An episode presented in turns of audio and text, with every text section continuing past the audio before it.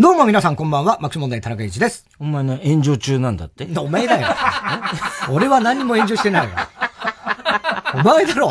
あ、俺か。ああ、俺炎上してるらしいです、ね。もう体中が熱いと思う。いやいやいや。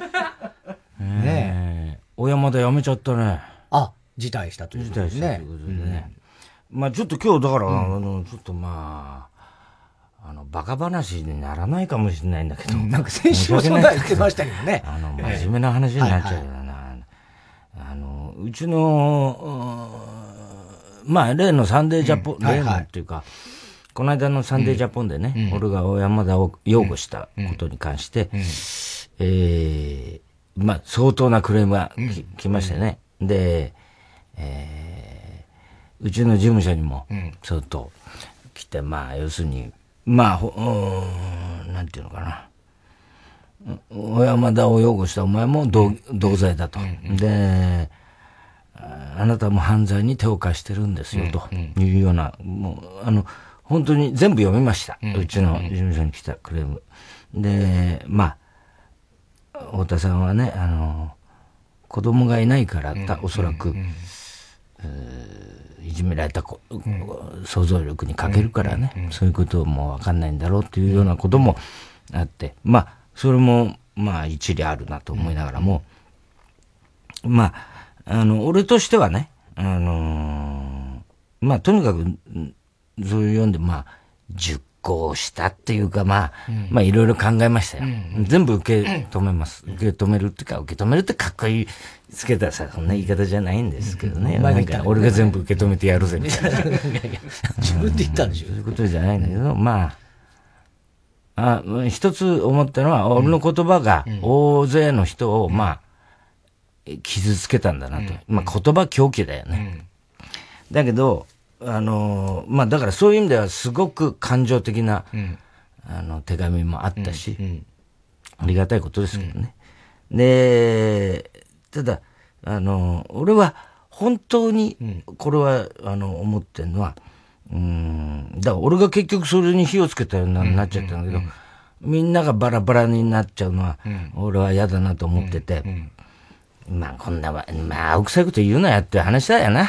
まあ結局、まあそれはそうなんだろうけど、で一つね、まあだからもう一回、あの、あそこの場所で、うん、サンデージャポンの場所で、うん、俺が何を、うん、あ言わんとしたのか、俺の表現力が、おそらく、まあ注意して言ったつもりだったんだけど、でも足り、伝わってなかったってことはこっちの負けだから、それ足りなかったんでしょう。で、えー、一つ記事でね、はい、ネットの記事で、まあ、うん、俺もほら、ネットのことなんか大して気にしないけどさ、うん、まあ、今回俺の記事が結構出て、うんうん、で、まあ、いろいろ読んで、で、一つあったのは、その、太田の理屈は、その、無理筋だと。うんうん、いわゆる、論点ずらしだと。うんうん、えー、小山田圭吾に同情して微妙な、擁護をした結果、うんうん、こういうことになって、うん、彼は、まあ、炎上するんだろうっていうようなことなんだけど、で、その趣旨っていうのがどういうことかっていうと、はい、90年代のサブカルチャーというものが、まあ、あって、うん、そこの文脈から擁護しようとしたのは、あまりにも無理筋なんだと。うん、って言うんだけど、あのー、俺は、ま、もう一回そのサンデージャポン、まあ、録画してるやつなんて一人もいないし、大体。一人もいなくもないだろうけどね。ツイッターも全然増えないしね。えー、だけど、まあ、もう一回見てもらうと分かると思うんだけど、うん、僕は90年代のサブカルチャーが全部、あれが当たり前だったってことを言ったんじゃないんですよ。言ったんじゃなくて、あれっていうのは要するにあの記事のことです。小山田圭吾が、俺昔さ、うん、いじめやってっていう、かっこ笑いみたいな、あの記事のことね。あれを、まあ、あの時代、えー、許容した局面があったんじゃないかって言ったのは、90年代のサブカルチャーの全てが、あれが当たり前だったって言ってことじゃなくて、サブカルチャーの中の一部、まあ、クイックジャパンとロキニオンだよね。えー、その一部に、あれを許容する局面があったんじゃないかっていうことを、まあ俺は言いたかったのね。で、そこを踏まえて考えないと、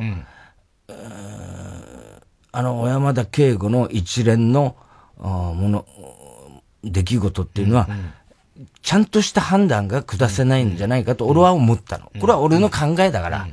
で、まあそんなことすら許せないって言われる人も確かにいて、えー、だけど、俺が、あの、小山田圭吾のやったいじめの行為を、うん、あの、あの時代当たり前だったって言ったように思ってる人もいて、それはね、あの、俺はそうじゃないことを言ったつもりななん。だけど、いや、あの記事を許容するってことを言ったつもりなんだけど、そう勘違いしちゃうっていうのも、今、例えばさ、ここ、本当にコロナや五輪で、まあ、うん、みんな不安だよね。うん、だから、で、ましてあのひどい、陰惨ないじめの記事が出て、それが五輪の担当になったってことを知ったら、そりゃまあ、本当にそれはもうみんな、怒る、怒るし、そんな奴を擁護する奴は許さないっていうのは、あの、もうしあの、うん、当たり前だと思う、うん、人間として、うん、当たり前だと思うけど、ただ、俺が思ってるのは、あの、あの時、あれが当然だっていうのは、あのいじめの行為じゃなくて、あの、えー、クイックジャパンのあの記事が、あの当時出てね、で、さして問題にもならず、まあ、多少の問題になったっていう人もいるけど、問題にもならず、クイックジャパンが未だに、あの、雑誌として続いてるっていうこと、っていうのは、それはやっぱり社会があれを許容した局面は、俺はあったんだっていうのは、申し訳ないけど、これは未だに俺は思ってるんですよ。で、中には、多少ね、あれが嫌だと思ったかもしれないけど、まあ、編集会議で出しちゃえと。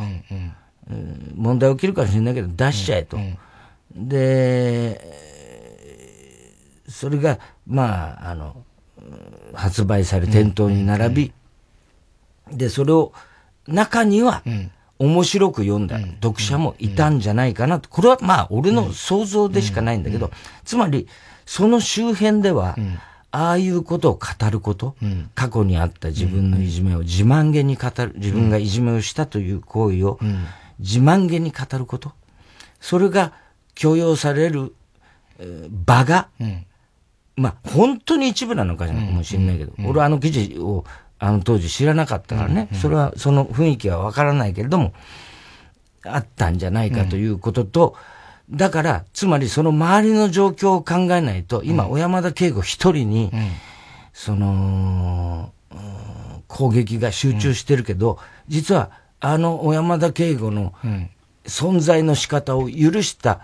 環境も含めて考えないと、ちゃんとした、あの判断は、あのできないんじゃないかということを俺は言いたい。それでも許せないっていう人はいると思う。でも、俺は、まあ、未だに俺はそう思ってるのね。うんうん、で、あの、なぜそう思ったかっていうと、あのインタビューを読んで俺はそう思ったんですよ。っていうのは、聞く方も、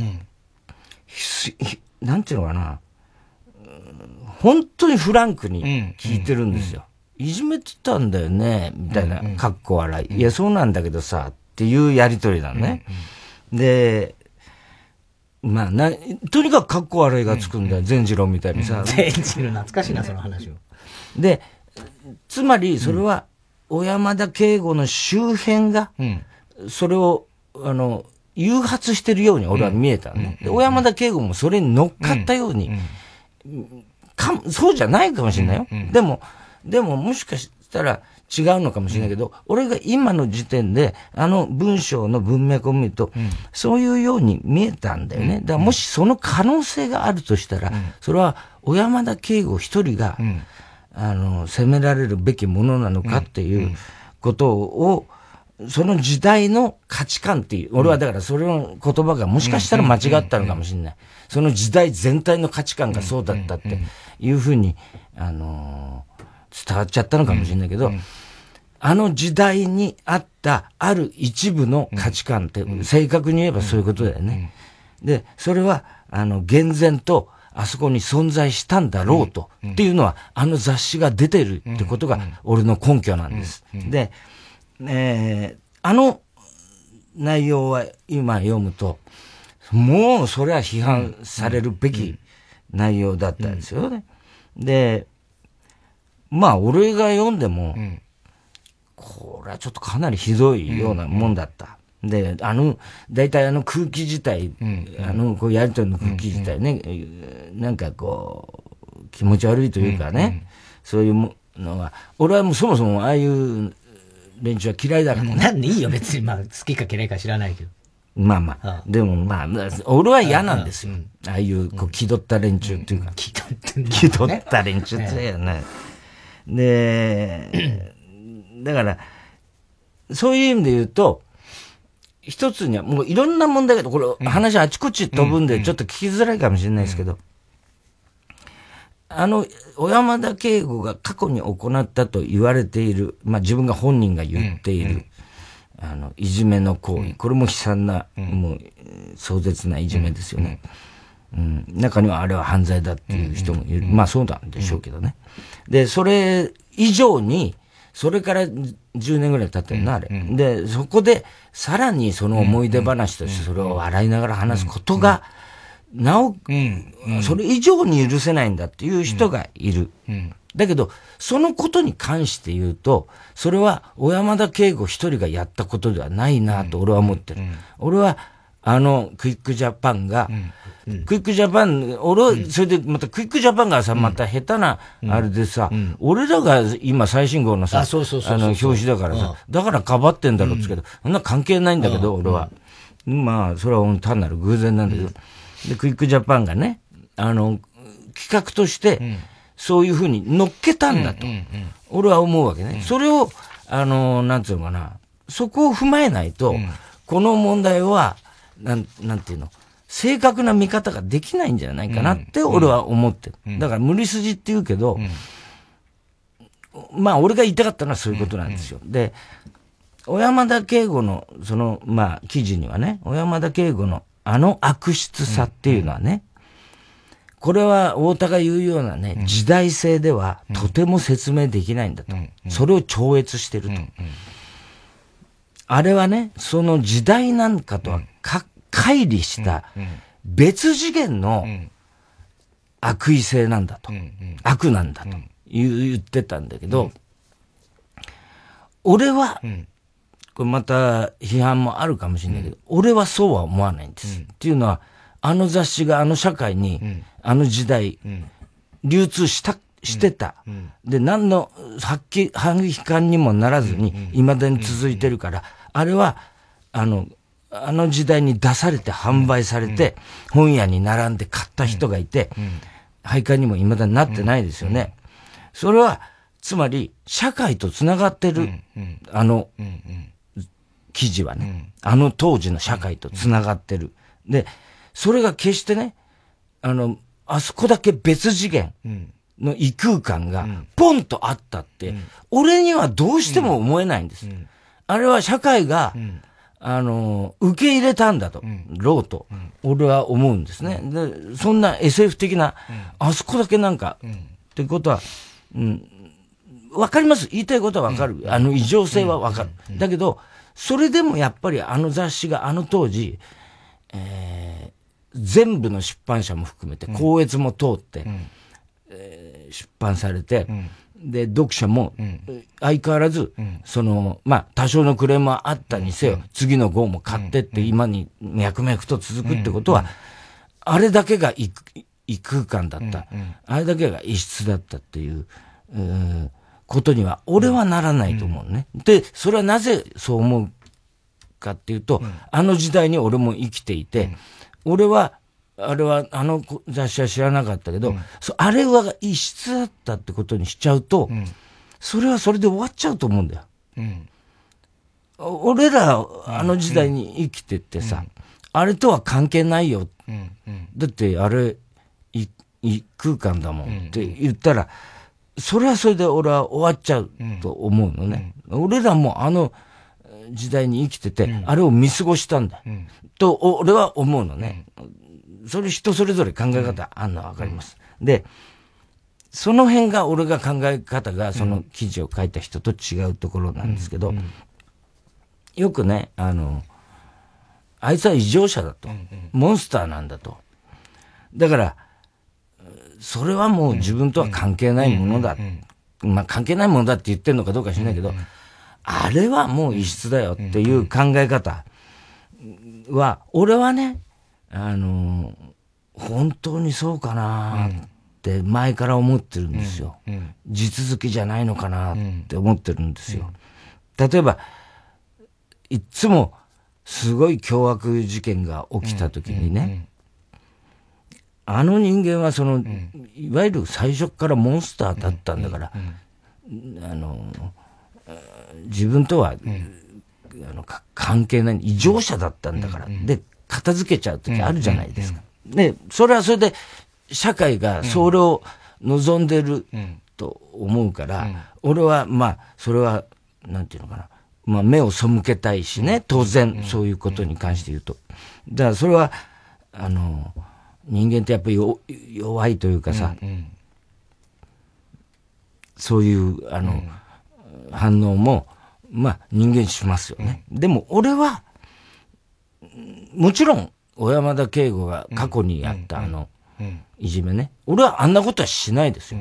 しないし、あれはひひどい、あの、もう陰惨なものだと思いますよ。あの文章を読んでね。だけど、俺の中にも、いつかそういう、ああいう語り、要するにあの、過去に、あんなことやってさっていう、ああいうことを語るモンスターが、俺の中にも、怪物が、いつ出てくるかわからないなっていうふうに、俺は思ってるんですよ。っていうのは、そこで俺はだから当時の俺らがやってたネタの話をしたんだけど、あの、言ってみればもう今じゃ、まあ、あの、放送できるのかどうかわかんないけど、我々が最初に作ったネタっていうのはお前は忘れてるだろうけど、俺、うん、忘れてないですよ。うん、進路指導室ってネタでね、で、まあ俺が進路指導の教師なんですよ。田中が、あのー、すごい、いじめられっ子の、うん、あのー、偏差値の低い、生徒なんですよね。うん、で、進路指導に来るんですよ。で、田中はいじめられてんだけど、皆勤賞なんですよ。で、俺は進路指導を田中にするわけ。いじめられっ子の。これ当時はテレビでできたネタで、俺のらの中でも唯一できたネタなんですけど、で、俺は何を進路を指導するかっていうと、死ねっていう進路をお前に指導する。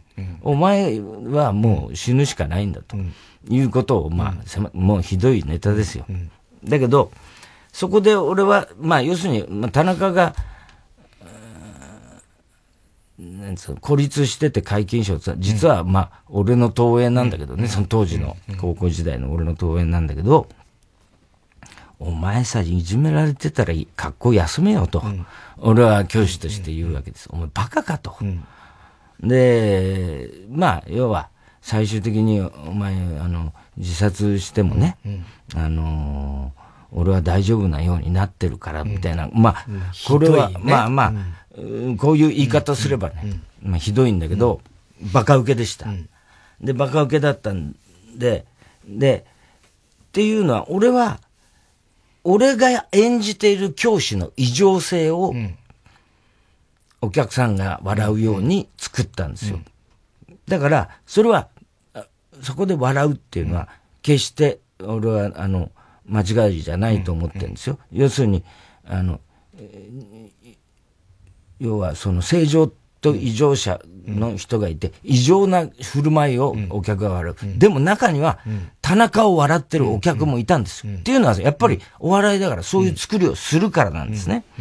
で、これは、あのー、ああいう小山田圭吾がやった、実際にやったいじめの行為を、俺は実際に手を下してね、自分がやったわけじゃないんだけど、でも、あのクイックジャパンの中で、あのー、いわゆるその、うん、いじめられっ子のことを嘲笑うかのように思い出話をして、あの、それをネタとして、あそこで話すと、まあ、大差ないだろうと。俺も、だから、ああいう会、なんつうの、集悪さ、小山田が持ってる集悪さっていうのは、俺の中にもあるなと思った。だから、それは多分あのネタは、今の時代、テレビで通るかどうか、まあわかんない。うん、通らない、おそらく通んないんだろうな。って。で、それよりひどいネタ、俺らはやってたから、あの、今日もね、すごくありがたい手紙をいただいて、うん、太田さんのやってるネタと、彼がやったこととは、ね、全然意味合いが違いますって言うんだけど、俺は行為のことを言ってんじゃないんですよ。ああやって語ること、ネタにして語ることっていうのは、俺も似たようなことをやったんだっていうことを、まあ、言うわけ。そういう意味では、俺の中にも、あいつと同じ怪物が潜んでいるんだっていうこと。それはすごく残酷な。人間っていうのは、あの、必ず残酷さを、俺だけじゃなく、小山田だけじゃなく、あらゆる人がその残酷さを、その中に秘めてるだろうっていうのが、まあ、俺のずっと思ってる考え方で、私はそんなことないっていう人はもちろんそうなんだけど、俺らはやっぱ未熟、未熟っていうかさ、その不完全だなって、いまだに思うから、それは思ってるんです。で、あのー、だからそういう意味で言うと、あそこで語ったのは、小山田圭吾のあのいじめ行為を、うん、行為自体を肯定したわけじゃなくて、うん、インタビューのことを、ああいうあのインタビューが成立する場があそこにあったってことも踏まえないと、っていう価値観、俺が時代の価値観って言ってしまったのは、まあそういうことで、で、それがサブカルチャー全体だ、を馬鹿にするなっていう意見もありました。だからそういう意味で言うと、まあそうだ、確かに、サブカルチャー全てがそうだったわけじゃないと。その中の本当に一部に、あの、そういう局面があったんじゃないかなっていうこと。で、それを、いや、でも俺はあれを読んだけど、俺はあの時から不快だったよとか、あるいは知ってたけど、うん、あれはちょっといただけないって、俺は当時から思ってたっていう人もいるでしょ。いるけれども、それは許容してたってことだろうなって俺は思うんです。うん、すすごく消極的な許容です。うん。うん、消極的だけど、あの声を上げなかった、うん。別に声を上げるべきだったって俺は言ってんじゃないんですよ。それは、だって一般の人がさ、うん。うんクイックジャパンっていう雑誌に、これはけしからんっつって、デモ講師なんかするわけないんだし、普通の人にとっては、普通に見過ごす雑誌でしょ。おそらく。まあ、毎年、毎月読んでても、これちょっと嫌だなで。でも、それは、やっぱり、その社会が、消極的にではあるにせよ、許容してたってことなんじゃない。そうしないと、いじめの問題は、実は、この消極的な許容が、大きな意味を持つだろうと俺は思ってるんです。それは、うん、よく言われますよね。いじめっていうのは、あの、いじめた子だけが悪いんじゃないんです。傍観してたクラスメートも、それは、あの、共犯になるんですよ、みたいなこと言うけど、俺はね、それは無理だろうと思ってるわけ。あの、いじめが起きてる現場でですよ。あの、それを、やめろよって、誰もが言えるわけじゃないと思ってるし、人間ってそういうもんですよね。それは怖いし、次が自分が対象になると思ったら、それは言えない。だけど、まあ、まあ、要は、その、でも、その、あの時の時代、うん、時代って言っちゃうと全体になっちゃうかもしれないけど、うん、あの時のあの局面に関しては、それを消極的に受け入れた場があったということなんですね。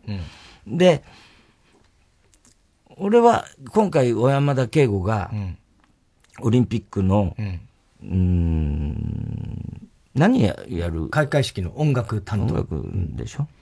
まあ音楽しかできないもんね。知らねえけど、なんでお前はそんな知らねえだろ、もともと。まあ、それを辞任したということは、まあ、あの、まあ、政府がね、うん、あの、なんか言ったんだよね。そみたいですね。なんか今日ニュースやってましたけど。で、まあ、イギリスとか、まあ、海外で騒がれたからっていうところもあるんだろうけども、俺はちょっとこれは別にね、あの、批判っていうことでも、批判になるかな。政府に対して思うのは、蓋をしたんじゃないのかなっていう気がするんです。それは、あの、世界から見られると恥ずかしいっていうね、こと。でも、これって重大な問題だから、これで辞任して終わりっていうことを、世界から恥ずかしいみたいなことで、蓋していいものかどうかっていうのは、俺はちょっと思って、それは個人差があるんでしょうね。そう、そういう意味で言うと。で、さっきの、その、あれは別次元のことなんだよっていう、もういろいろもう、堂々巡りし,、しちゃって、あれなんですけど、あいつだけはもう特別なモンスターだったんだっていうのは、俺は地続きだと思ってるって言ったじゃないですか。それは、前から、あの、俺は思ってる、その、戦前と戦後の日本人が、まあこれちょっとまあそこまで風呂敷広げるとあれなんだけど、ガラッと思想が変わったわけですね、敗戦によって。で、敗戦後日本人はその軍国主義をすごく批判する、うん、永久戦犯を、あまあ、東京裁判でさ、裁かれた。あの連中の軍国主義は、俺はもともと嫌だったんだと。っていうところに俺は実はちょっと違和感があるわけですよ。それは当時の正義だったんじゃないの？っていうこと。それが一夜にして、ガラッと変わるわけですよね。だから、それは、あのー、まあまあ、そこまで、なんていうのかな。ずっとそれが疑問な、うん、なんですよ。俺は前から。それはもう、昔からよく、よく知ってたろ、俺の。行きますよね、そこはね。で、なんでそうか、思うかっていうと、宮沢賢治っていう人が俺は大好きで、すごくいい、優しい、心優しい、うん、く見える。まあ、残酷さもあるんだけど、銀河鉄道の夜とかね、ああいうのを見ると、あの、本当にいい、優しい話で、温かい話で。だけど、ユートピア思想なんですよ、あの人は。あのそういう国を作りたい。みんなが平等で。でも、その人が田中地学っていう当時の、あの、言ってみりゃ、その、満州、まあ、石原幹事っていう人がいて、その師匠なんですね。これは、あの、えー、まあ、仏教者なんですけど、で、この田中地学っていう人が、当時の軍国主義の、まあ、スローガンである、発行一憂っていう言葉を、まあ、ほじ、掘り返してきて、まあ、発掘してきて、あのー、作った人なんです。で、あのー、その人のことを、宮沢賢治がすごく尊敬してるんですよね。発行一憂っていうのはどういうことかっていうと、日本が世界の、を一つにまとめて、その一番上に日本の神があるっていう考え方なんですけど、なぜ、それはまさに軍国主義と侵略主義戦争に、あの、実は直結しちゃう考え方なのに、あれ、あの宮沢賢治がなぜその思想に傾倒していったのかなっていうのは、俺は、それは思ってて。で、何の話ってさ、今。俺、だから、そういう地続きだって話だよね。で、そういうふうに正義だと思っていることが、結果論としてはそうなるっていうことがある。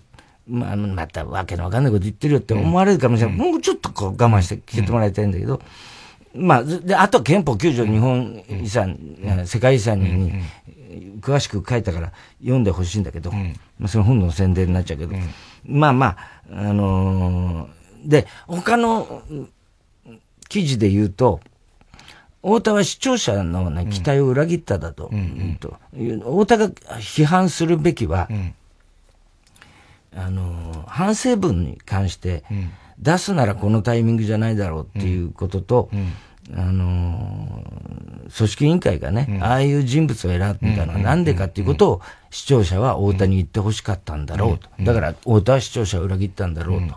まあ、あそういう、そうなのかと思ったけど、俺はね、あの、あの、サンデージャポンをやってる時に、うん、視聴者の気持ちを代弁しようと思ってやってないんですね。で、視聴者の鬱憤を晴らす意見を言おうと思ってやってないんですよ。俺は俺なりに、まあ想像力が足りないかもしれないけど、俺なりに考えたことを、話してるつもりなんですよ。で、でその中で、あの、あのいじめをね、あの時代だからしょうがないで片付けるのはあまりにも無理筋だということが書いてあるね。だけど、俺を何度も言うようで申し訳ないんだけど、俺はあのいじめ自体をあの時代当たり前だったって言った覚えはないんです。で、それはサンデージャポンを、まあ、録画してる人は一人もいない。まあ、でも、まあまあ、俺はまあ、そうは言ったつもりはないんですね。あの、インタビュー記事に関してなんです。で、あの頃もありましたっていうよって言うんですよ。で、知ってます？俺は、あの、あの、マットにね、ぐるぐる巻きにしたり、いじめね、あと葬式ごっことかもあったし、な、何より、俺らの世代からなんですよ、実は学校のいじめで子供が自殺するっていうのは。最初に社会問題になったのは、俺の地元の、実は生徒なんです。それはグロリアハイツって、俺の、これは本にもなったからね。で、俺の近くの中学で起きた、あの、マンションのビルから中学生が飛び降りたっていう、これが多分、この国で起きた、いじめの自殺の初めての事例だと思うんです。まあ、もちろんね、あったかもしれないけれども。あの、社会問題になったことに関して。ね。うん、だから、俺はすごくそういう意味では、うん、あの時代にいじめがあったことも知ってるんだけど、うん、その、そういういじめが、の問題がある。一方で、ああいう記事が、今起きてる、そのいじめに関して、それを、社会問題を、研究するようなふりをして茶化すような、ものとして、あの、あ、存在したんじゃない。か。これは俺のね、憶測でしかないから、なんとも言えないんだけど、で、そこを、そのことを許容してたでしょって俺は思うわけ。だってあの雑誌は出てるんだもんって思うわけ。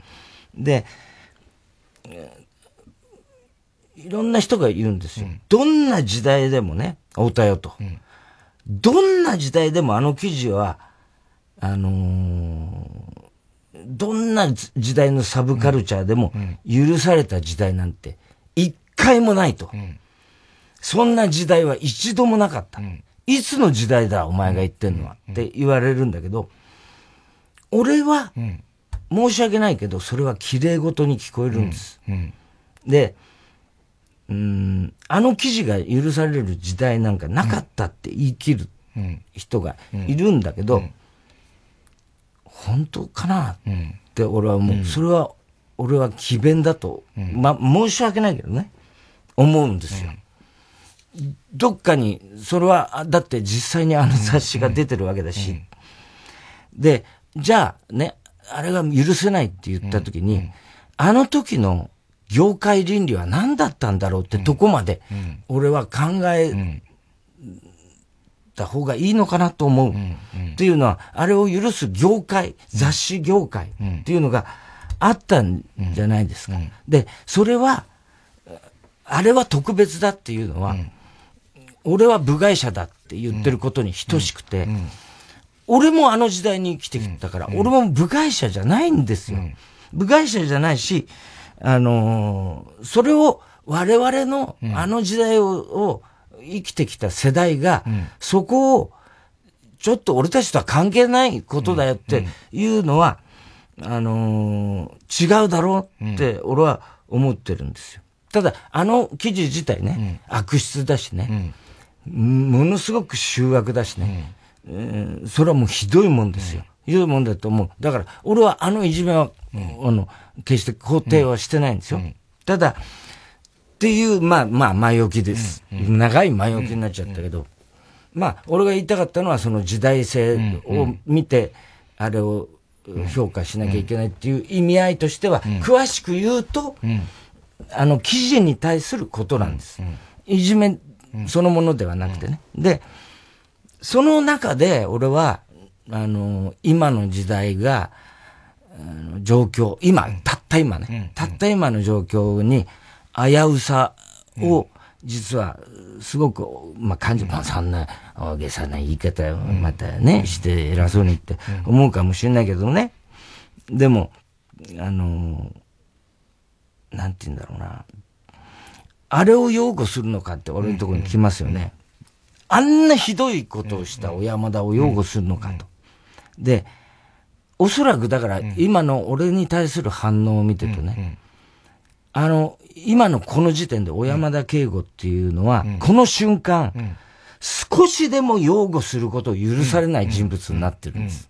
少しでも擁護した人間は、同じように消えろという、退場するべきだと。このテレビという世界、あるいはこの世界から、それは同罪だからっていうふうな、今全体的な雰囲気がそうなってるんです。俺はそれを、まあ、また批判されるかもしれないけど、その世界を危うい世界だと俺は思っているんですよ。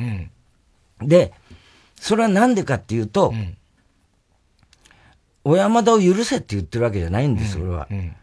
あの、俺が引っかかってんのは、人が人を裁いて、いいもんじゃないって俺は思ってるんです。ね、あの、裁くのは司法でしょ、のはずじゃないといけないと思って。これは、あんな極悪人だぞ。お前それでもそれを言うのか？それはお前冷血だって言う、言われるんだけど、まあ確かにそういう意味では俺冷酷なのかもしれないけど、それを守らないと、この世界は無法地帯に なってしまうと思うんです、俺は。で、それはいつ頃から始まったのかな、ということを考えると、ワイドショーがね、そういうことを始めたのは、おそらく三浦事件の、あの、ロス疑惑のあたりから、梨本さんとかあたりかが、警察より先んじて、どんどん、あの、事件を追ってく。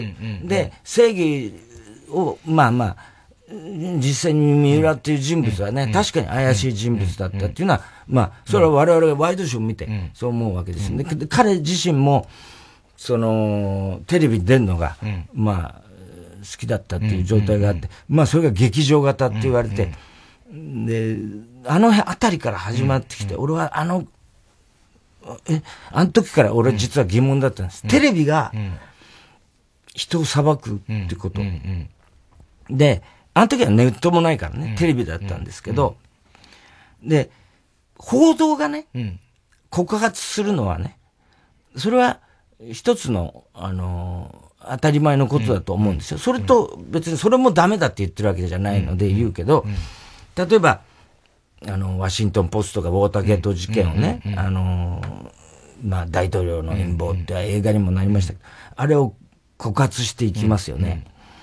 でもそれは、ちゃんとした調査をして、調査報道によって、こういうことがあった、こういうことがあった、客観的事実をどんどん報じていくわけですよね。で、例えば、この間も言った立花隆さんが、田中金脈を暴いていく手法もそうですよね。すごく冷静に、感情じゃなく、うん、こういうことがあった、こういうことがあった。最終的にはそれを裁くのは、人じゃないですよね。うん、国民じゃないですよ。司法なんですよ。で、その原則を、あのー、崩しちゃいけないと思うのね。で、小山田圭吾が、クイックジャパンであの、犯罪めいたことを、あの時に言っていた、あれは犯罪だって言うんだったら、あの時の警察は何してたんだって俺は思う。で、あの時の司法は、あの時の報道機関は、ね、うん、今、小山田を叩いてるけど、報道機関はあの時何をした、だって、あの記事を読んだ、あの、ジャーナリストたちは、あの時何をどう動いたのかなっていうのは、俺は思うんです。で、一人ね、その、もう一人の意見として、あの、山田圭吾の事件っていうのはね、世の中で埋没してただけでしょ、と。だから、当時の価値観でもあれは問題だったと思いますよっていう人がいたんです。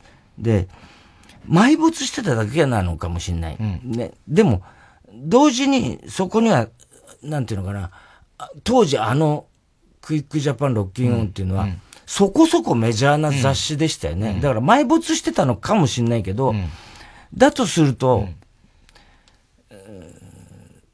なんて言うんだろう。まあ、俺の理屈とはそぐわない。要するに見つけなかったからっていう意味合いにおいてはね。あの、許容してた時代って言った俺の理屈とは、あの時代も見つけてれば、問題視されたはずですよっていう意見を言ってる人がいるんだけど、見つけなかったことも一つの許容じゃないですか。まあ、それは言い過ぎか。でも、例えば、だとすれば、今も今、たった今、現在ね、うん、現在も埋没している、うん、そういうものがもしかしたらあるかもしれないけど、うん、その時にどうすんのっていうのを、俺はちょっと、思ってるわけですよね。で、まだ時間大丈夫？一旦ちょっと、はい、申し訳ないですなんか、はい、あの、朝まで生って、えー、いやいやいやいや。なっちゃって、俺、ポスト、田原総一朗狙ってるわけで、狙ってないよ。一旦お知らせ。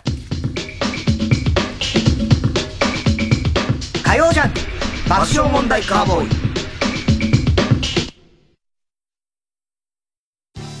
TBS ラジオ JUNK。この時間は小学館中外製薬三和シャッター他各社の提供でお送りしますなあ、ワラグルって知ってる？あれか、揚げてない輪っかのやつ。そら、ベーグルやな。ほな、あれか ?CM 入る前の。ジングル。知らんわ。なんや、ワラグルって。崖っぷち漫才コンビが挑む大舞台。小説わらぐる。小学館より発売中笑いに狂うて書いて、わらぐるや。お前たちを、許さない。はあ。中外製薬が描きたい怒りを感じねえな。すみません。もっと想像すんだよ。お前が全く酒を飲めないとするだろ？はい。なのに、飲みまくった奴らと全く同じ額で割り勘だったらどうよ？ああ。怒り湧いてこないか？はい。あまりピンとこないです。いらっしゃいませ。こんにちは。今度のオーディオムービーは、聞くと恋がしたくなる恋愛ドラマ。綺麗ですね。え？主演、流星涼。4人のヒロインには、尾崎由香、平優奈、富山恵里子、剛力あやめ。白村聡太に好かれたい。by オーディオムービー。ポッドキャストや YouTube で無料配信中。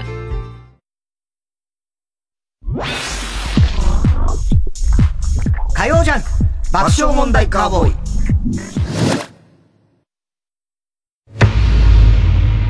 オーディオムービー噂が飛び交う限界集落。記者は容疑殺人の源流を追う。何ですか？俺言ってくれ。お前どうせ今週追ってるネタないんだろ？ええ。まあ。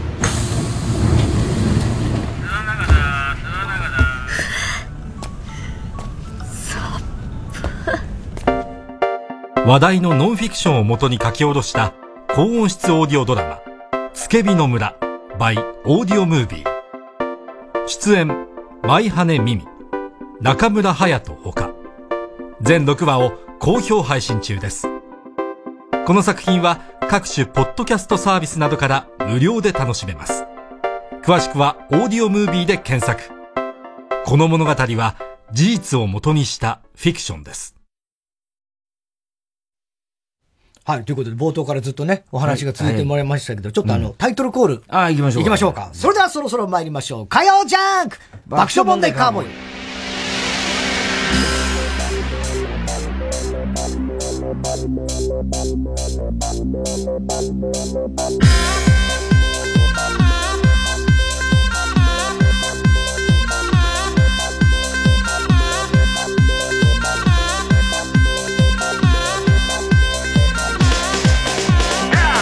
改めましてこんばんは爆笑問題田中裕二です。田原総一郎です。太田さんね。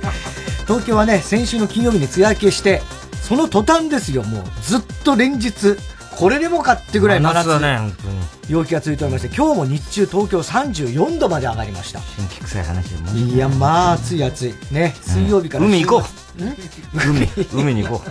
行くのかよお前。水曜日から週末にかけても30度を超える日々がずっと続きそうです、もう天気予報1週間ずーっと晴れマークばっかりでした、ただまあ日曜あたりから何らかの雨マークとか雷マークだからこんだけもう夏っぽくなると逆にね夕立夕立みたいなゲリラ豪雨みたいなとか雷雨とかそういうのもまたね、えー、続く日が来るということで、その辺も注意しなきゃいけないですね。熱中症はもちろんですけども、お天気でもいろいろ注意してください。えー今日も紹介したハガキメールの方にはオリジナルステッカー、特に印象に残った1名の方には番組特製のクリアファイルを差し上げます。火曜ジャンク爆笑問題カーボーイ。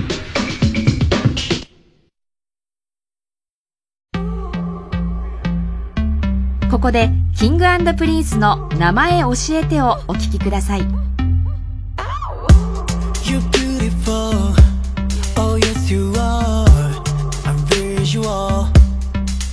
talk about.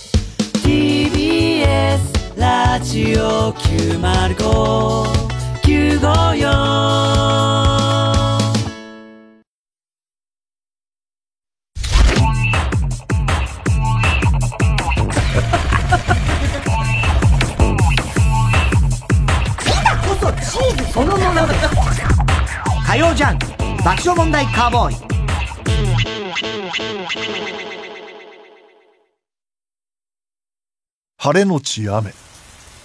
雨のち大雨。大雨のちもっと大雨。もっと大雨のちもっともっともっと大雨。これくらい降っても頑張れる商品があります。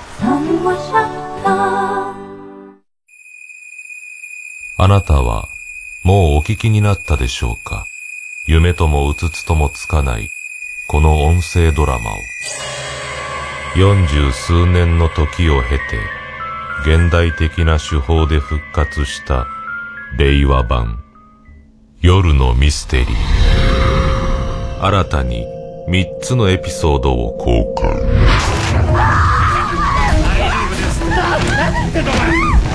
から見てろってオーディオムービーシリーズで配信中。905FM 954AM TBS ラジオ。TBS ラジオ JUNK。この時間は小学館中外製薬三和シャッター他各社の提供でお送りしました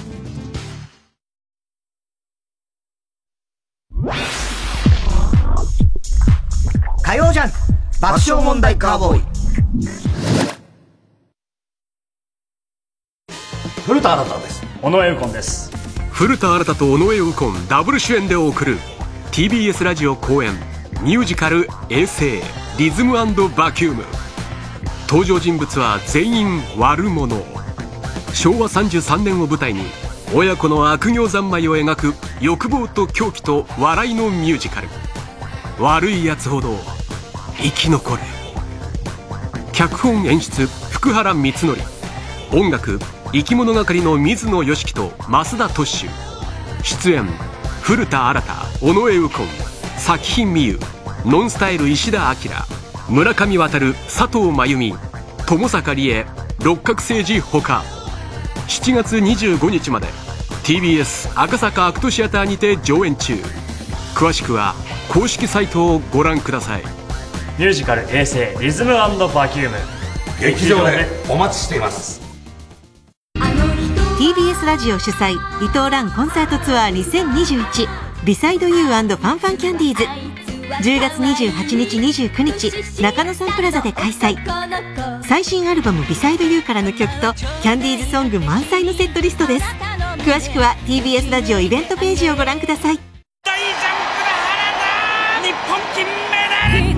98年長野オリンピック。日本中が歓喜したあの逆転劇の裏には知られざる英雄たちがいた。田中圭主演「日の丸ソウル」舞台裏の英雄たち。大ヒット上映中。この真実に涙する。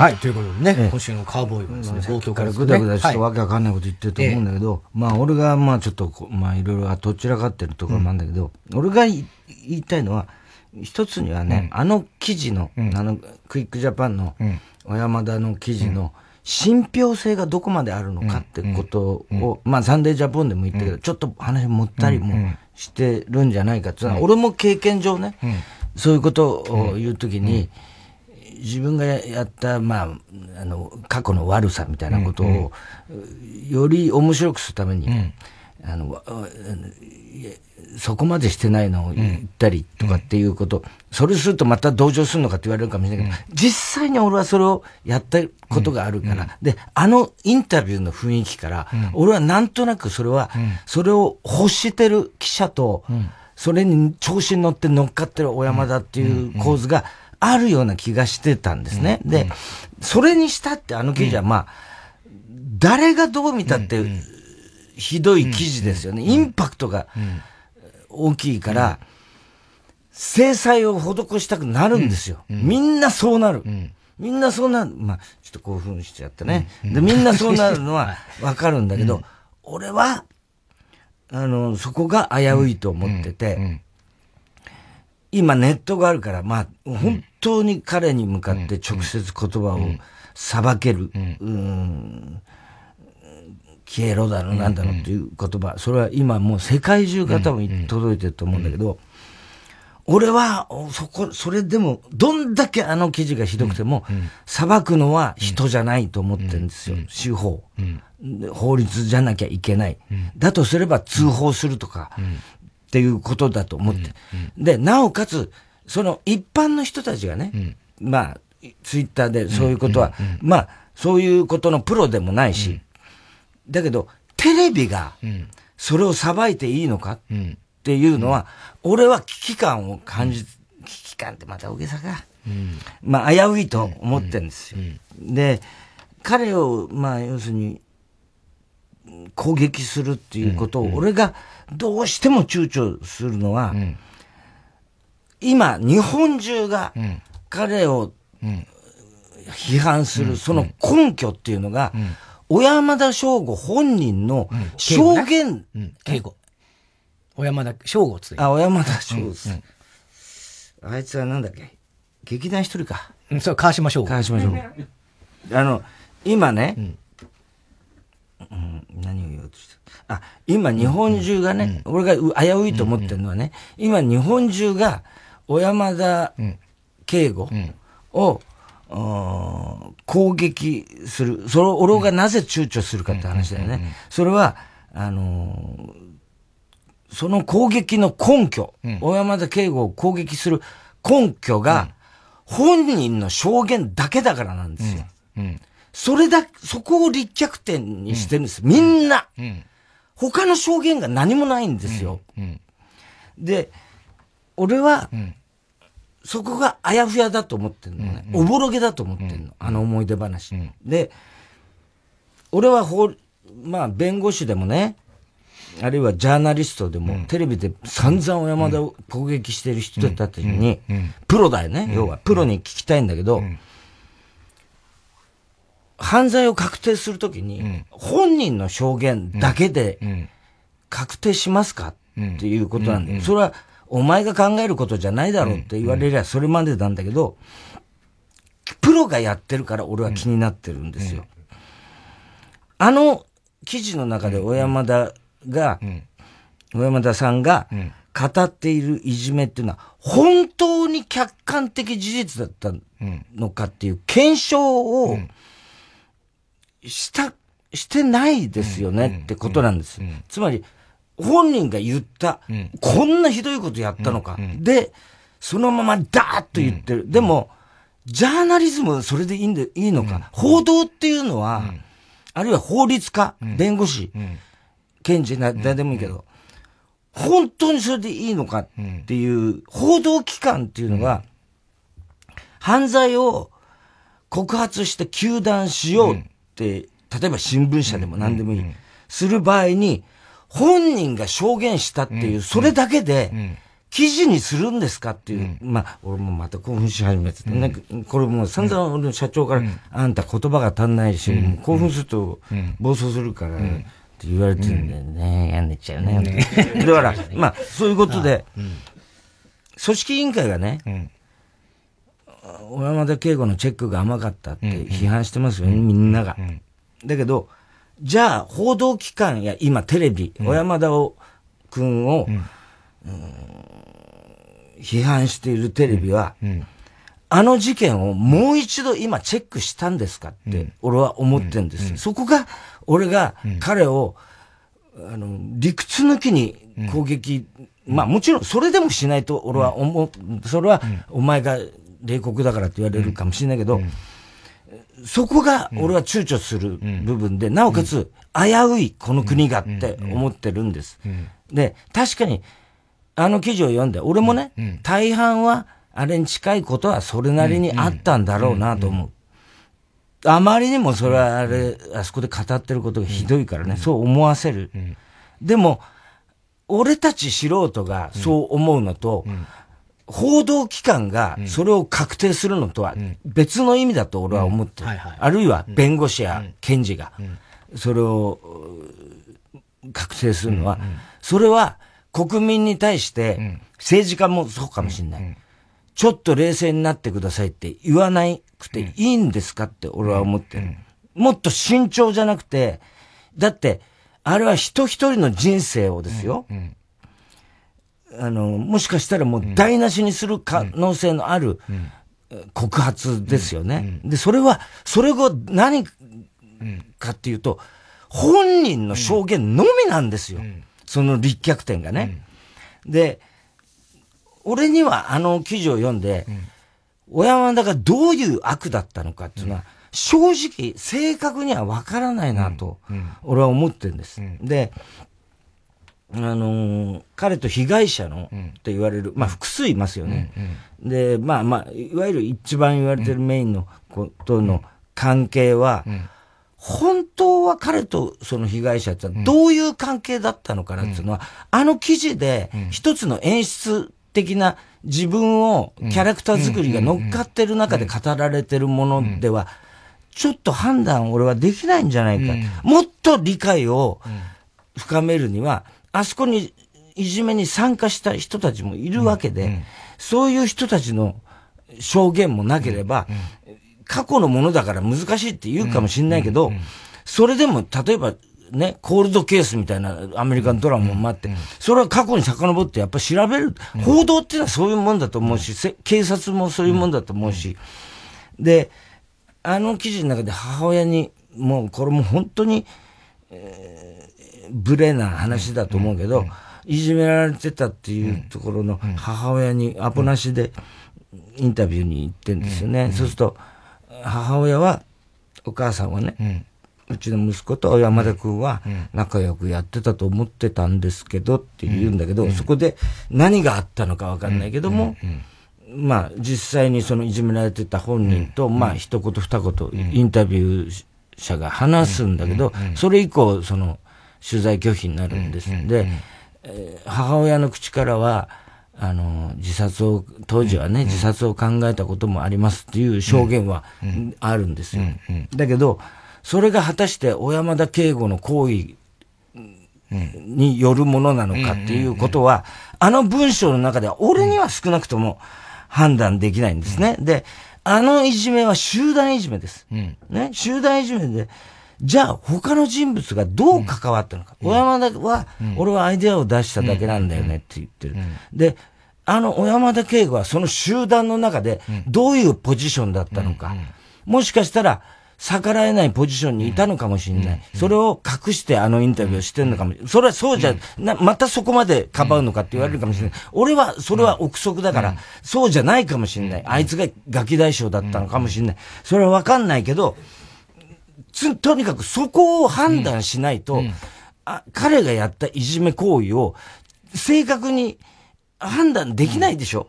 で、あのーいじめをやっぱり、いじめっていうものを判断する上で、一番重要なのは、そこに、どう関わった人たちの人間関係、誰がどんな役割をして、どういう作業を、作業っていうか、どういうことをしたのかっていうのが、本当に重要だと俺は思うんだよ。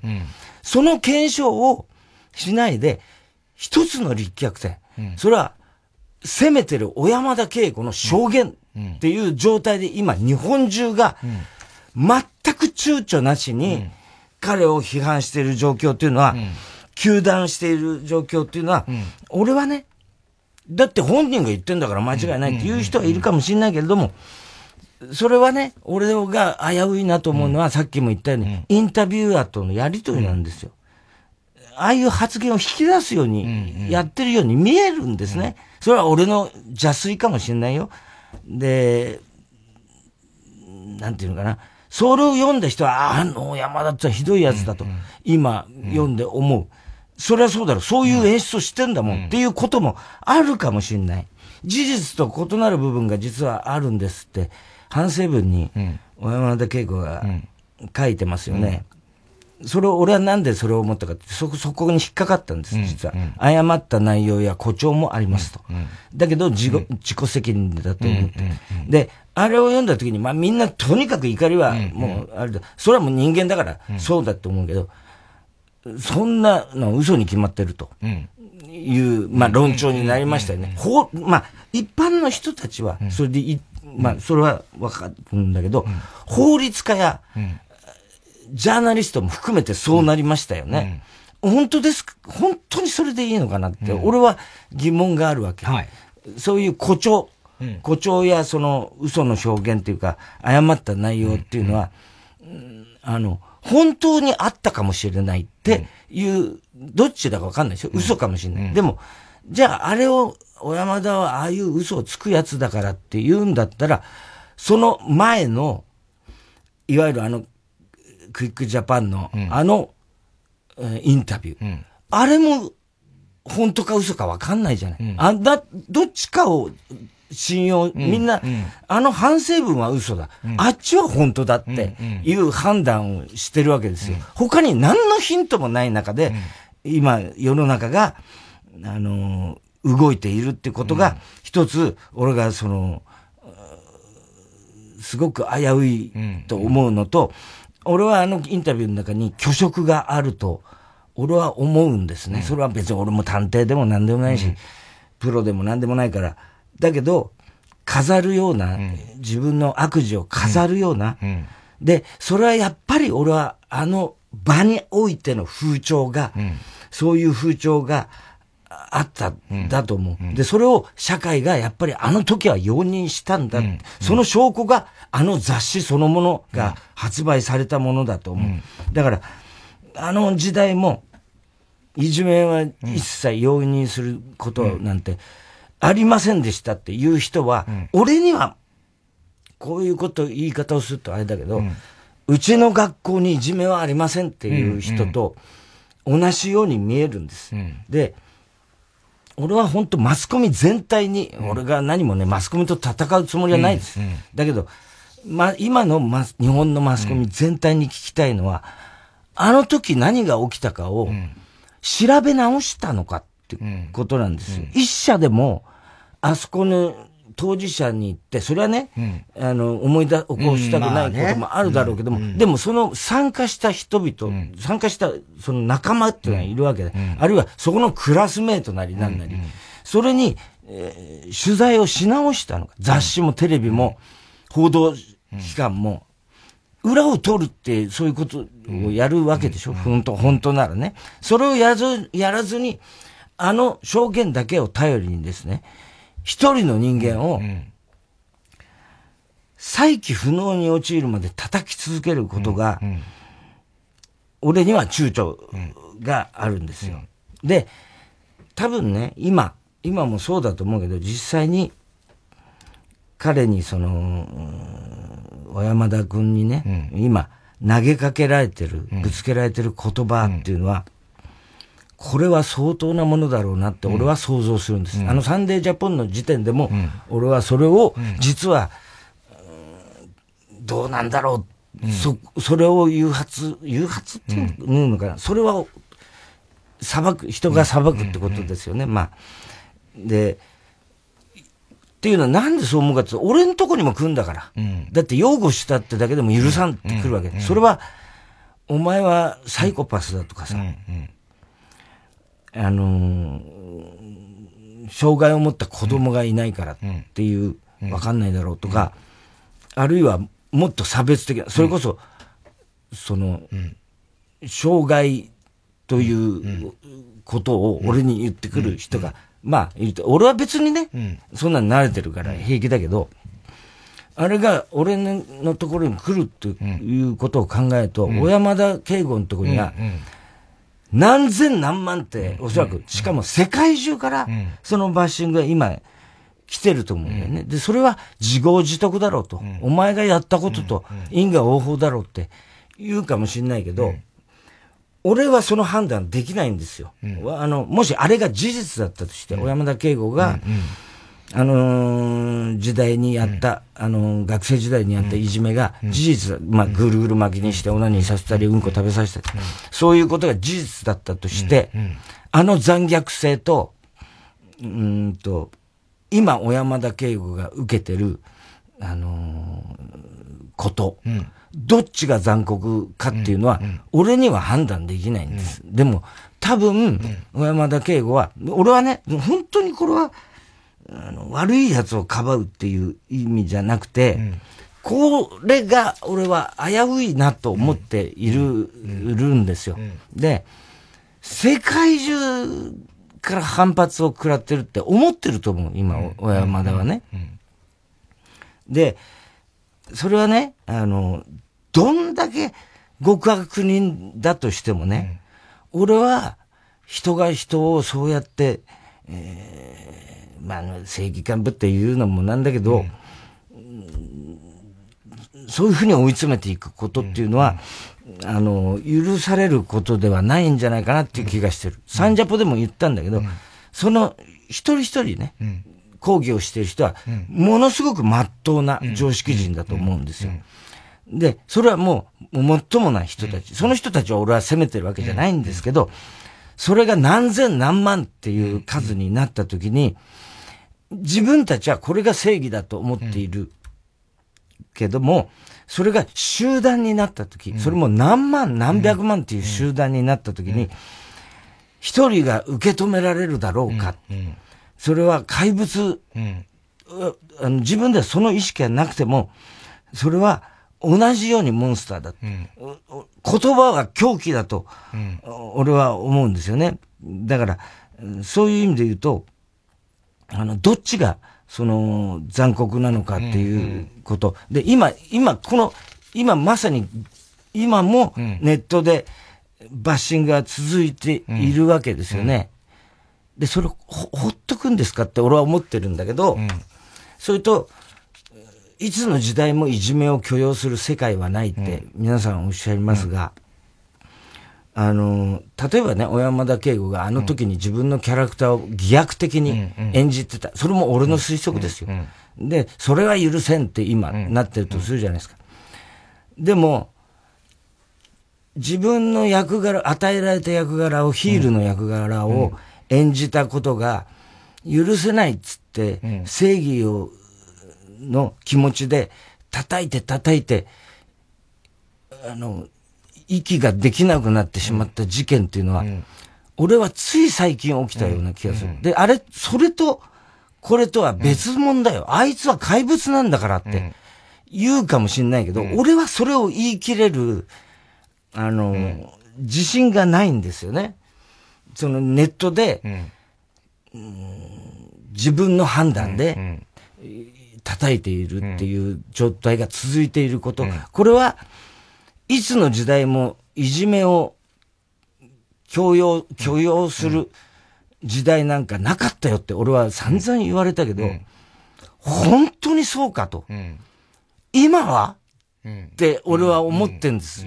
それは、あの、いやもちろん大義名分としてはネットいじめはやめましょう。スローガンとして言ってますよ。あの時だってそうだったでしょ。でも、だから俺たちは許容してないよって言うかもしれないけど、俺たち許容してることになんないのかなっていうことを向き合わないと、あれが犯罪行為だったとしてもですよ、裁くのは誰ですか？人じゃないでしょって、まあ、もう俺も、また興奮しすぎちゃってるけど。いやいや別にちゃんとわかりますよ。分かってもらえますか、うん。あなただけですよ。俺だけではないと思う。で、それは、俺は司法だと思うよね。あくまでうんその原則は絶対崩してはいけないような気がしてて、で、これがね、例えば、あと10年、この、まあ今、五輪が終わってですよ、まあこの騒ぎもある程度収まった時に、うん、あと10年、20年経って世の中のだいぶ価値観、その時代の価値観ですね、俺が言う。それが変わった時に、みんながね、もし、もし仮にですよ、インターネットで、個人をいくら極悪人だとしても、それを裁く行為は愚かだっていう価値観が、みみんなの中に10年後、20年後、身についたとするじゃないですか。で、その時代の若者が、今の状態を見るとするじゃないですか。で、こんなこと知ってたのかって言った時に、今叩いてる彼らは、いや、あれは、社会は許容してないんだよ。あれをやってたのは、今生きてる俺たちね。あれはネットの中の一部なんだよって言うのかな。で、叩いてる彼らは、その過去の自分とどう向き合うのかなっていうのを、ね、思ってる。で、それは、おもしかしたら小山田圭吾のような罪の意識をもっと感じないかもしれないと思ってる。っていうのは、俺書いたの一言二言だけだもん。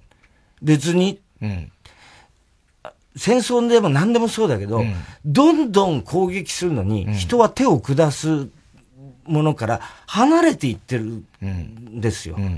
あのー、それは兵器でもそうですよ。ドローン兵器があるってこと、あるいは、まあ、食べ物なんかだってそうですよね。どんどんやっぱりそういう残酷な面を見ないようにして人間は、あの、進んで進化をしても、こんなでっかい話じゃないんですよ、俺が言いたいのはね。うん。だけど、そういうふうになってる。俺は、それを危機感、危機感ってまあ大げさか。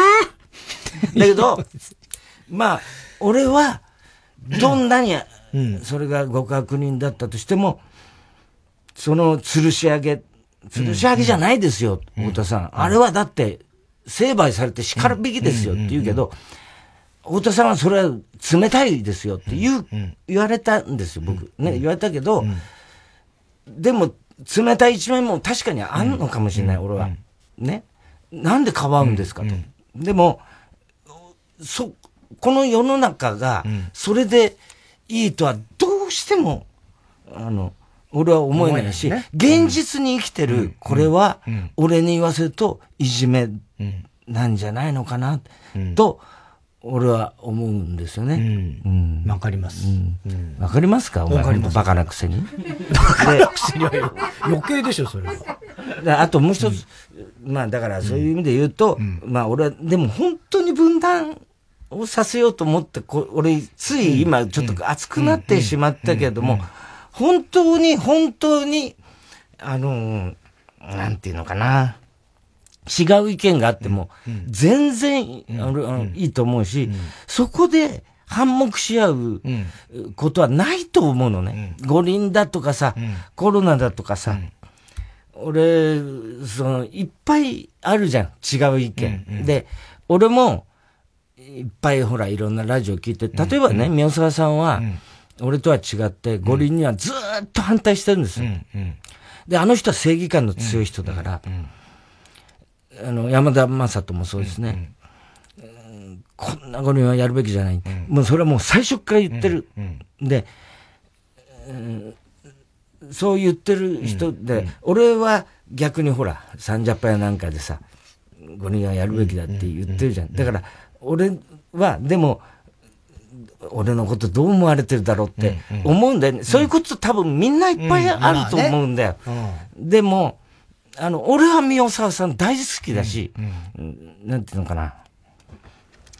だから、厄介だよね、今、本当厄介だけど、だからと、俺がこう言ったからといって、それと違う意見の人を、俺は拒絶はしないし、えーで、もう一つ言いたいのは、今またタイミングで、このタイミングでスポニチの俺をさ、俺らさ 五輪のなんはいはいかは、い。臨時編集長みたいな、ねなってるから。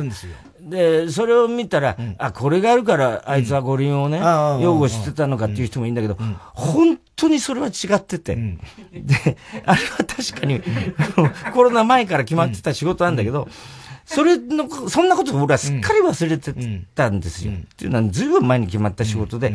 だけど、俺はそれとは全く別に、の意味でね、忖度だって言うんだけど、俺は全く別の意味でね、五輪、本当にオリンピック、それが俺の言葉がまた人を傷つけるかもしれない。でも、オリンピックが人を元気にさせればいいなって思ってるんです。いいなって思ってるみたいな。なんか、なまっちゃいましたけど、それは本心なんですよ。だから、もちろん俺だってね、汚いあれですよ。それは大人だから忖度することもいっぱいあるけど、あれに関しては、俺は忖度でもないし、クイックジャパンに関しても、先週、先週たまたま渋谷陽一のことを、お世話になったお世話になったって言ったから、だからかとか言われるんだけうん。ど、本当にそれは、そうじゃなくて、俺逆にあいつらに責任あんじゃないの？あいつらにも責任いったんじゃないの？って思っているんです。で、これ、まあ今言ったようなことを、が、俺が、まあ、ほ、まあ、言い切れてるかどうかわかんないけども、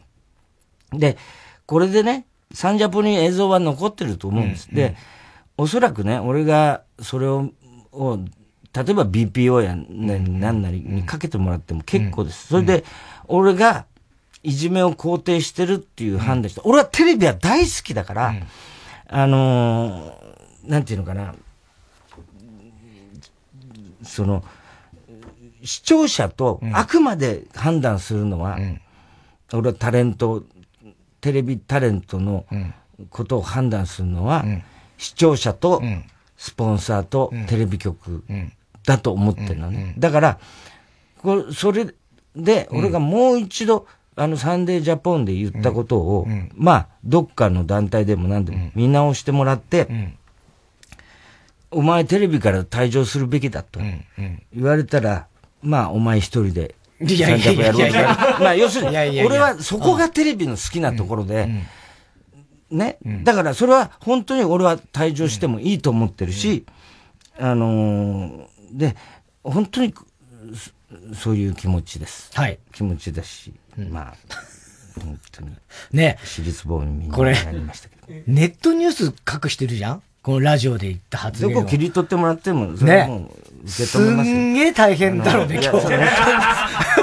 あいつ1時間20分喋って、どうやってまとめりゃいいんだよ昔よくやってたんだけど。ねうん。あまあの頃はあんまネットニュースなかったからね。ええ。まあそうはい。ただ、お前に一つ言いたいのは、昨日ネタ作りやってた時に、何ですか？その、なんで俺にだけカレーパンを買ってこなかったのかって違う。秋葉が、これうまいっすねみたいな。ことで、これは売れますよみたいなことで食べててさ、俺探したんだけど、ええいや、行く前に、なんか買ってくる？食べるもんってでもあんな美味しいものをあるなら。いらないっつったから。だってカレーパン美味しいのあるよって言っていらないって言ったんじゃないじゃ知ない。らないもん。だって行ったらあったから。これは、俺は、あ、俺は制裁を受けてんだな。いやいや、違う違う違う。あと、お前が絶対好きだと思った、モンブラン生ドラはなんで残したの？あれもう、食ったろ？あれ開けた時に、ドロッドロで、食えたもんじゃなかった。いや、絶対食いつく俺、と思コって。ンビーフかなと思った。ねモンブラン生ドラっていうのが売ってて、あ、これぜ、モンブラン大好きだからね。これは絶対食いつくだろうなと思って、そっと置いといたら、やっぱちょっと経ってからやっぱ、開け出したから、おーよしよしよしと思ったら、ボットボトこ全部溶けてたピョン吉にか、ドロッドロかかって。知った、残したもんね、半分以上ね。残しました。ああ。やっぱじゃあ、あの、美味しくなかったとかじゃないんだ。美味しくなかったですだ溶けてたからでしょ、それはね。はね、そういうことね。はい、わかりました。えー、曲いきましょう。TBS ラジオ今週の推薦曲、キンキキッズで、アンペア。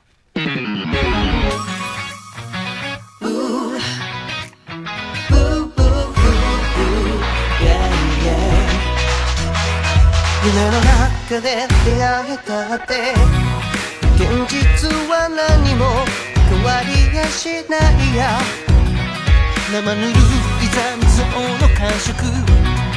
思い出すだけで報われやしないや。うう言葉壁打ちしてる。独り言ダブルフォルト。でも何々いい加減にしたい。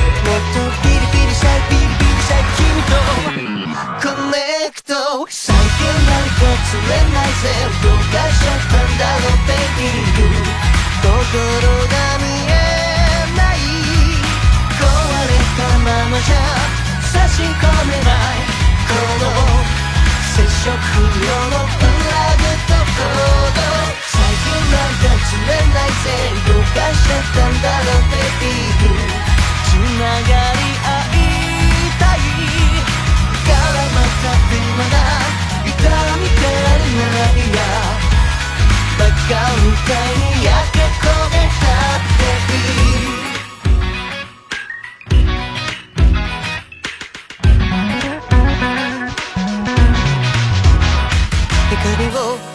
した世界の虚しさを知ってその度に僕らは愛という装置で命に火をつけた。忘れたくないや。うう強くしびれるほどに。生きてると思えるから。不透明の日々。確かさが欲しいもっとビリビリしたいビリビリしたい君とコネクト最近なんか釣れないぜどうかしちゃったんだろう baby 心に触れたい火花が散って照り折れない窓ただ君を衝撃に感じたい。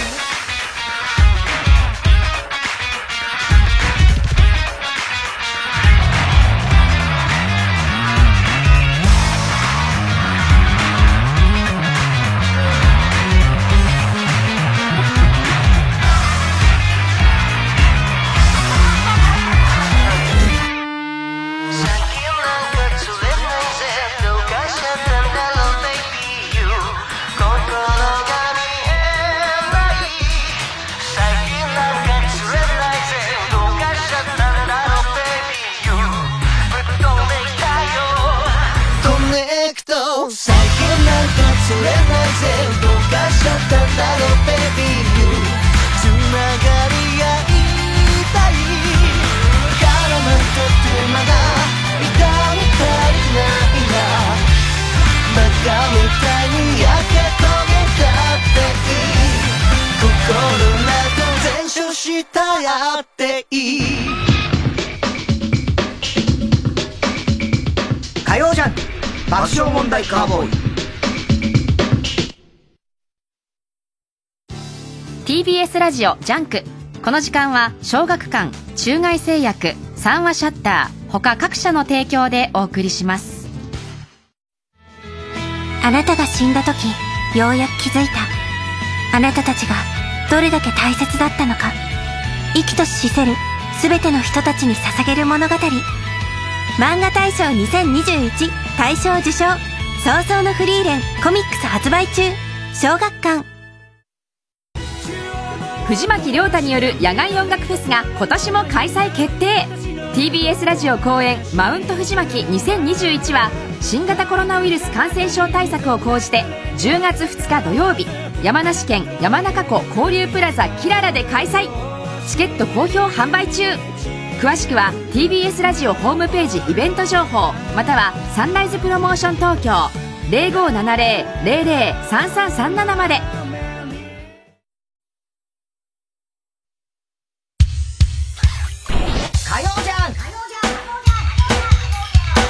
爆笑問題カーボーイさあ、それではコーナー行きましょう。今週の思っちゃった。はい、今週あった出来事を受けて皆さんが勝手に思ってしまったこと、想像してしまったことを募集しております。なんかこう、新規臭い映画になっちゃってるのかね。いやいやいや、そんなことない。今更こう、なんか、こいつらのくだらない。こいつら読むの、どうなんだっていやいいじなんだ、ゃないなんちゅう番組なんだよ、これ。ねそういうもんですよ。言葉は狂気ですよ、みたいな。言ってたやつがさ、今週の思っちゃった何を思ったんだ、お前は。そういう感じがしますけど。えー、ラジオネーム、ファンタスティックダーハラです。太田さん、南俊介のお面をかぶり、射精の瞬間、エスチャーと叫ぶユータン、ワンバン。エスチャーあ、高田先生が言ってたけど、ズートルビ復活したんだって。ああ、ああ。で、コンサート行ってきたらしいよ。ああ、行ってきたんだ。どんな、もう当時のオールドファンがみんなもうすごいうん大変だったらしいよ。へで、江藤が面白いんだけど、全然何言ってんだかわかんなくなって。江藤さん、面白かったもんね。ね俺らも前さ、あの、なんだっけあれ。なんかやったねなんかカラオケやってたんだよそうそうそうそうあの人なうんそうでな。なんだっけロケでね面白かったよね。だからあれさ、全部雑記でやってたの高田先生なんだって、あれ、ズートルビのネタとか。あ、そうなんだ。うん。だってもともと商店の子供大喜利であれうん10枚溜まったの、山田さんがさうんうん、溜まってさ、やったんだじゃんだだからあの、みかん色のこいつのあの、佐世さん。あの、だから。泳げたい役泳げたい役。あ、そうなんだって。へえ。石橋、石橋高木。サンジャポでもやってたな、石橋高木と鈴木保奈美が離婚して思っちゃった。もし石橋貴明さんが北斗の拳の雑魚キャラだったら、最後は、大どんでんあべし と言って爆発する大。どんでんアベシって何なんだ？びっくりしたよね、あれ。ねも前から割と噂あったのかな？みたいですね。なんかでもいい関係みたいね。まあまあ、社長と所所属属女優だということですからね。うん。あれ、なんか、さんまさんもさ、ほら、大竹さんと離婚してからもさ、うんねずっと今も、ねいいいい感じ漁港の肉子ちゃん。あれ面白かったね。いや肉子ちゃんね。と感動したわ。感動したね、あれ、うんやっぱりね。すすごいごいよね。うんで、あの、ここみちゃんだっけ？うん。上手だよね。木村君のね、娘さん。うん上手。大竹さん大竹さんもやっぱさすが。俺なんかモンスターズインインク、俺もう首だからね。え？俺知らなかったんだけど。首？首だよ。俺と石塚さんじゃないんだよ、モンスターズインクが。え？え、なんかね、ディズニーチャンネルみたいで、俺もちゃんと知らなかったのよ。でほ誰かから聞いたのよ。田中さん、辞めちゃったんですか？みたいな。え？つって。そのリアクション俺も。で、なんかね、モンスターズなんとかっていう、テレ、ワーク？テレビシリーズみたいのが、だ要は今ほら、ああいう、なんつうの、映画じゃなくてね。スピンオフ的な。なのかな？内容は俺も知らない。毎週やるやつ毎週やるようなやつだと思うんだよ、多分。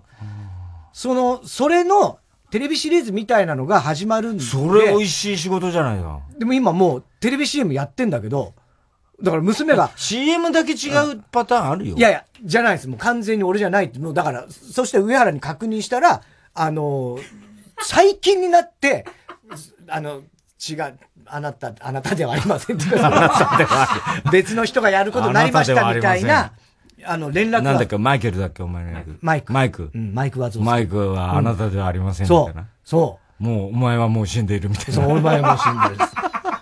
あ、そうなの？首になったの？首になった石塚さんごと？そうそうそうそう。もう別の人が。だからまあ、どう、わかんないですよ、厳しい社会だね厳しいのが、まあ、とにかくもう、ないんですよ。結構評判上々だったのね。評判良かったんだよ。この間さ、あの、ゴジラと VS コングでさ、それこそ、小栗旬くんとかさ、いろんなね、あってさ、その時も、そんな話になって。もうダメだよ、まあもう。いや、もう、田中さんの。モンスターズインクも大好きなんですよって言ってくれて、みたいなのあって。やっぱテレビシリーズだと、あれなのかな？予算があれなのかな？わかんないね、もうそれは。本当にわかんない、僕は。でも、映画になったらまた来んじゃないの？いや、どうなんだ映画があるかどうかももうわかんないですよ。テレビシリーズでこんこれから行くのかもしれないし。ムカついてる？いや、別にムカついてはないけど、びっくりした。子供がびっくりして、うちの4歳の子がさ、テレビでさ、マイク出てきたからさ、あ、パパだ、パパだってから、もうパパじゃないのこれパパじゃないのって言ったらさ、マイク喋んだけどさ、全然違うんだよ。俺の声じゃないの。なんでパパじゃないの？悲しい。大人の事情。説明ができない。なんでかもしれない。えー、ウルトラの父方のおじ。太田さん、日本リンボーダンス協会副会長、こんばんは。会長誰だ？女性に突然抱きつくことから、ハグおじさんと呼ばれていた、いいたね。ハグおじさん。ハグおじさん。女子高生とか、うん呼ばれていた男が逮捕された事件を伝える際に、ホラン千秋が、ハゲおじさんと 読み間違えてしまったのを見て、絶対ダメな間違いだありそうだね。どうだったんだろう、実際のところは。えーこのミスをカバーするためには、ホラン千秋は、ハーゲンダッツはハーグンダッツ。生ハゲは生ハグというように、ハゲをハグに言い換えることをすればいい。いやいや、よ、よっぽど強調されるだから、そっちの方が。ラジオネーム初代広田つの改め、株式会社広田つの。会社になったのか、おい すごい。えーキングです。太田さん、ウーチャカコーポレーションと株式会社広田つのの経営統合することを知らない人。知らねえよ。なんだ、うーちゃかコーポレーションってよ。オリンピックに出場する侍ジャパンについての長嶋茂雄さんのコメントを読んで思っちゃった。うん。もし長嶋茂雄さんが落語家だったら、うんジュゲムの長い長い名前が、うん。セコム、セコム、五校のすり切れになると思う。な、なんでよ。なんで落語家だったミスターなんか言ったの？わかんない。それ俺も知らないですね。何言ったんだ？うん。セコムしてますか？言ったのかな？いや、言わないでしょ、それ別に。侍ジャパンにはしてるよ、みんな多分侍ジャパンも。えーラジオネーム、寂しさが生きる原動力。太田さん、オマコングの声優。本当にさ、ヒヤヒヤさせるな。なんだよ、オマコングってよ。オマコングの声優、こんばんは。平松絵里を見て思っちゃった。平松絵里に、手こきって何ですか？と聞いたら、指とローションと精子。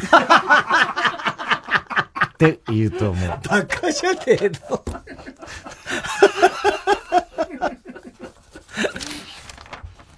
ラジオネーム初代広田つの改め、実写版広田つの、キングです。太田さん、実写版広田つのの主演男優、こんばんは。お前じゃないのかよ。お前がやれよ。犬のおしっこによる腐食が原因で信号機が倒壊したというニュースを見て思っちゃった。犬のおしっこの量ぐらいで信号機が倒せるんなら、福本豊の立ち小便だったら、東京スカイツリーでも倒せる。そんなわけないでしょ。どういう、別に立ち小便もできないから。があるんだよ。福本さんの小便の中に。RCC 中根ちゃん公認ネーム、ヘビ使い座。ビーチボーイズ太田さん、ビーチクボーイ、おゆうじ、こんばんは。ビーチクボーイ？反町隆史のポイズンを聞くと泣いてる赤ちゃんが泣き止むという話を聞いて思っちゃった。うん反町たか反町隆史に孫ができて、おじいちゃんになったら、ポイズミ一郎そして、孫をリリースすると思う。ポイズン、ポイズン。ポイズン。ポイズミ逸郎。あ、ポイズミ逸郎ね。あ、大泉逸逸郎ね。孫ね。ポイズミ逸郎。勢いだけでタキシードは風に舞う。大手さん、えっちらおっちらしてるし、してる人。こんばんは。赤道鈴之助を見て思いついた。見ないだろ？いつ見たのよ。赤道鈴之助。もし赤道鈴之助が血尿を出したら、赤尿し、しょぼの助 になると思う。赤尿しょぼの助って何よ、それ。かっこ。題材が古くてすいません。いやいやいや。えー、郵便番号 107-8066TBS ラジオ火曜ジャンク爆笑問題カーボーイ。メールアドレスは爆笑アットマーク TBS.CO.JP。今週のウォッチャットの係までお待ちしております。火曜ジャンク爆笑問題カーボーイ。白村聡太今度のオーディオムービーは聞くと恋がしたくなる恋愛ドラマ綺麗ですね。天然マイペースだけど魅力的な白村聡太彼と出会う4人の女性は次々になぜかじわきゅんいらっしゃいませ。こんにちは。浅草に行かない？浅草？何そんなムキになって。あ。主演流星涼。4人のヒロインには尾崎由香平優奈富山恵里子剛力あやめ本編のロケーションは全て実在するもの。白村聡太に好かれたい by オーディオムービー。ポッドキャストや YouTube で無料配信中。私うないりさもどこかに出演しています。インスタもあるみたい。詳しくはオーディオムービーで検索。ここで、アドの舌鼓をお聞きください。ちょく飛ばして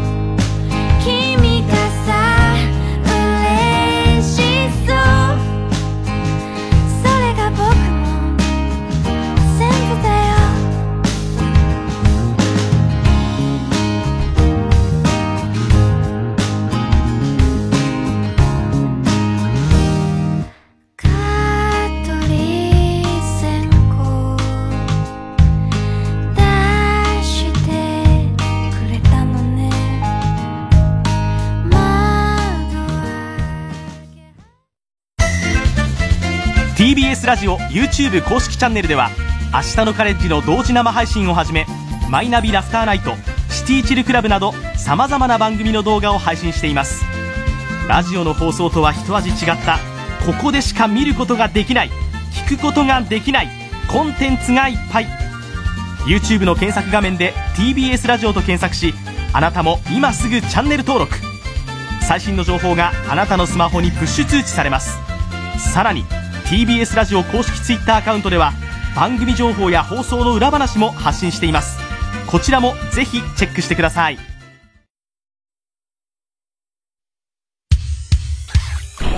曜じゃん。爆笑問題カーボーイ。さあ、続いてのコーナーは。CD 田中。はい、CD の歌詞の一部分に田中が以前この番組でしゃ喋ったセリフを無理やりくっつけて作品を作ってもらっております。もっとゆっくり言ってもいいんじゃない？別に。もっとゆっくり言ゆってもいい。っくりも難しいんだよね、逆にこれ。もうずっと言ってるから。眉毛動かした。俺何度覚えてるの、それ。よかった。この間30分の時全く俺は覚えてないから、今もやってるけども。お前思い出さなくてよかったわ。やんなかったもんね。気づいてないだけ。えー、ラジオネーム極東ベイクライトとラジオネーム熊木牛五郎が被りました。はい。めめしくて、うん。ゴールデンボンバー。はい。それと7月17日、2時17分頃の田中。うん。つらぴよー 大して辛そうじゃないね。つらぴよーああ、確かにハマってますけどね。うまいね。うん。極東ベイクライト。昨日、今日なら明日か明後日だって。さださんだよ。え？昨日、今日なら明日か明後日。京都の京に、奈良県の奈良に、飛鳥時代の飛鳥。で、最初が昨日。で、最後が明後日、明後日。へえ。こんなネタ、こんなネタっちゃ ね。こんな歌あんだね。ねさだまさし。それと7月13日、1時35分頃の田中。プレイボーイの山下がガイドにベタついて終盤の広田はビニール袋に青い顔。坂本たちは夕べ覗いた女風呂談義誰の父がでかいの？小さいの。でもその後ちゃんとバチが当たるんですよ。俺と萩が、あの、大浴場に行ったら、うんこが。修学旅行の歌なのね。引っ張り出したらよく。これをさださんっぽい歌だね。ねえ、面白い。たまにこういうね、あるもんね、コミカルなやつね。ね。うん。そうか。だから今日なら。うん。昨日、今日、奈良、明日か、明後日。ねえ。さださんっぽい歌だね。えー、ラジオネーム熊木牛五郎。上を向いて歩こう坂本九。おろ。うん。それと7月13日、2時45分頃と7月13日、2時52分頃の田中。上を向いて歩こうで、やってたら、下に、えっ、と、熊がいて、涙がこぼれないように涙がもう止まんないんだよ。なんで？意味がわかんない。何が起きたの？熊との間に涙止まんないの？熊がいて。危ないよね。危ない、上向いててじゃん。ねえ。下熊いたね。青い三角フラスコ。母に捧げるバラード。海援隊。それと7月13日2時18分頃と、7月13日2時46分頃の田中。こら哲也！何番あんたショート会なんた。はよあんた大学行ってこんねんあんた。大学行ってあんた学問ばしてこんねんあんた。毎日あんたてれーっとしてから近所の人からあんたいつも何て言われようか分かっとっとね武田のバカ息子バカ息子ってあんた噂されようとよ。どうしてまたこげん頭の悪かころできたとかいなこんなことお前は。これはまだいいとして、この後ですよ。死ぬ気で働いてみろ哲也。人間働いて働いて働き抜いてもう遊びたいとか休みたいとか思うたら一度でも思うたらはよ死ね追い怒り出ました。追い怒りは本当に勘弁してほしいです。追い怒り。追い怒りだよね。なんで自分でね、なんか話して急にね、死ね。テープ入りで。いいお母さんだね、でも。ねねでもさ、こういう、なんか、あの、今、僕は、みたいなモノマネの方のあれになってたけど、今聞くともっと軽いよね。あ軽い軽い。ほら、哲也ぐらいのほ感じだら、ね。哲也ねナンバーしとっとか、お前、ほんま。毎日毎日ザクとライオンでか、表裏真っ黒だったみたいなのあったよね。タバコ吸いよってね。いいお母さんなんだよね。ね。働いて働いて、それでもなんとも、なんだなんか欲しいと思ったら、死ね。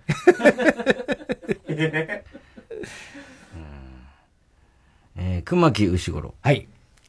ウイスキーがお好きでしょ竹内まりや。うん。それと、4回入ります。7時7月6日1時11分頃と7月6日1時32分頃と7月6日1時41分頃の田中。ウイスキーがお好きでしょなんで決めつけんの決めつけもう少し喋りましょうもう嫌だろうなもうそんな言われたら余計喋るなよ。なんで。ありふれた話でしょ。もういいよ。もう行かしてくれよ。行かないと。それでいいの今は。行かして。行かしてよ。いや、ごめんなさい。ごめんなさ引き止められてるい。引き止められてるのね。もう行かなきゃいけないんだ。出たいのよ、店を。ウイスキーがお好きでしょ。俺はつけんじゃない。もう少し喋りましょう。つけないと余計喋らんないよ。ねえ。これもテープ入りで。ねはい。えー、郵便番号 107-8066TBS ラジオ火曜ジャンク爆笑問題カーボーイ。メールアドレスは爆笑アットマーク TBS.CO.JP。住所氏名も忘れなく。えー、どの曲のどの部分にいつのどの田中のセリフをくっつけたらいいかを書いて。これ、ゆっくりでも難しいんだよ。このくっつけるが書いてってなっちゃうのよ。くっつけたらいいかを書いて送ってください。ロボットなの。CD 田中までお待ちしております。えー、松本隆作詞活動50周年トリビュートアルバム、風待ち、風待ちに連れてってから、横山県で、ルビーの指輪。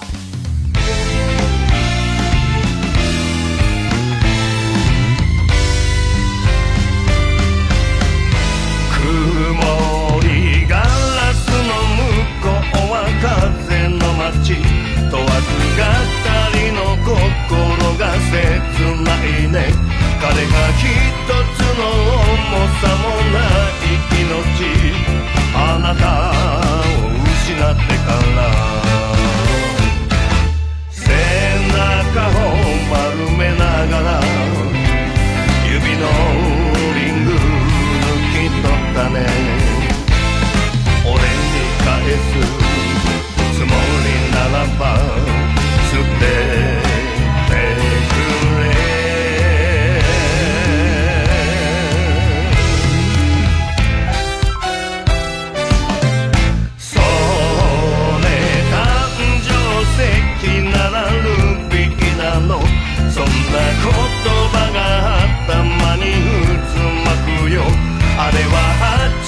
tomorrow.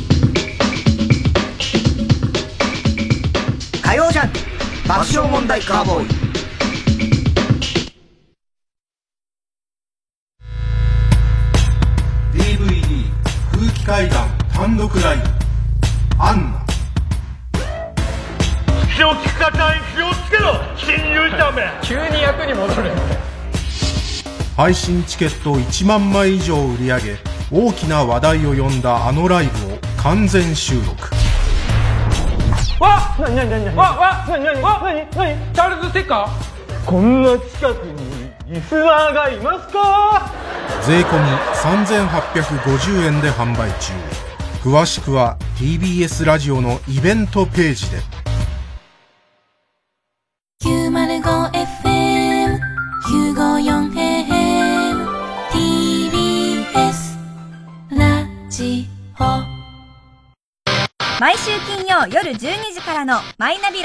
トでは今注目の若手芸人を紹介しています。ゴジラとメカゴジラだバカ！ダブルパチンコ！マイナビラフターナイトは毎週金曜夜12時から。TBS ラジオ JUNK。この時間は小学館中外製薬三和シャッター他各社の提供でお送りしました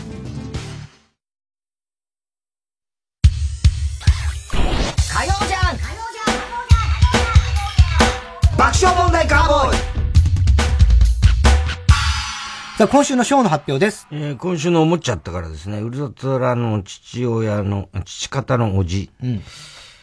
ハグおじさんがホラン千秋がハゲおじさん。読み間違えた。そこが一番面白かったからね。事実なんでしょ？それはね。事実。ええ。おっちょこちょいだね。おっちょこちょい。ねえ。ちょこちょいでいいのかな。前あの、大リーグのホワイトソックス。ホワイトセックスなホワイトセックスって言ったね。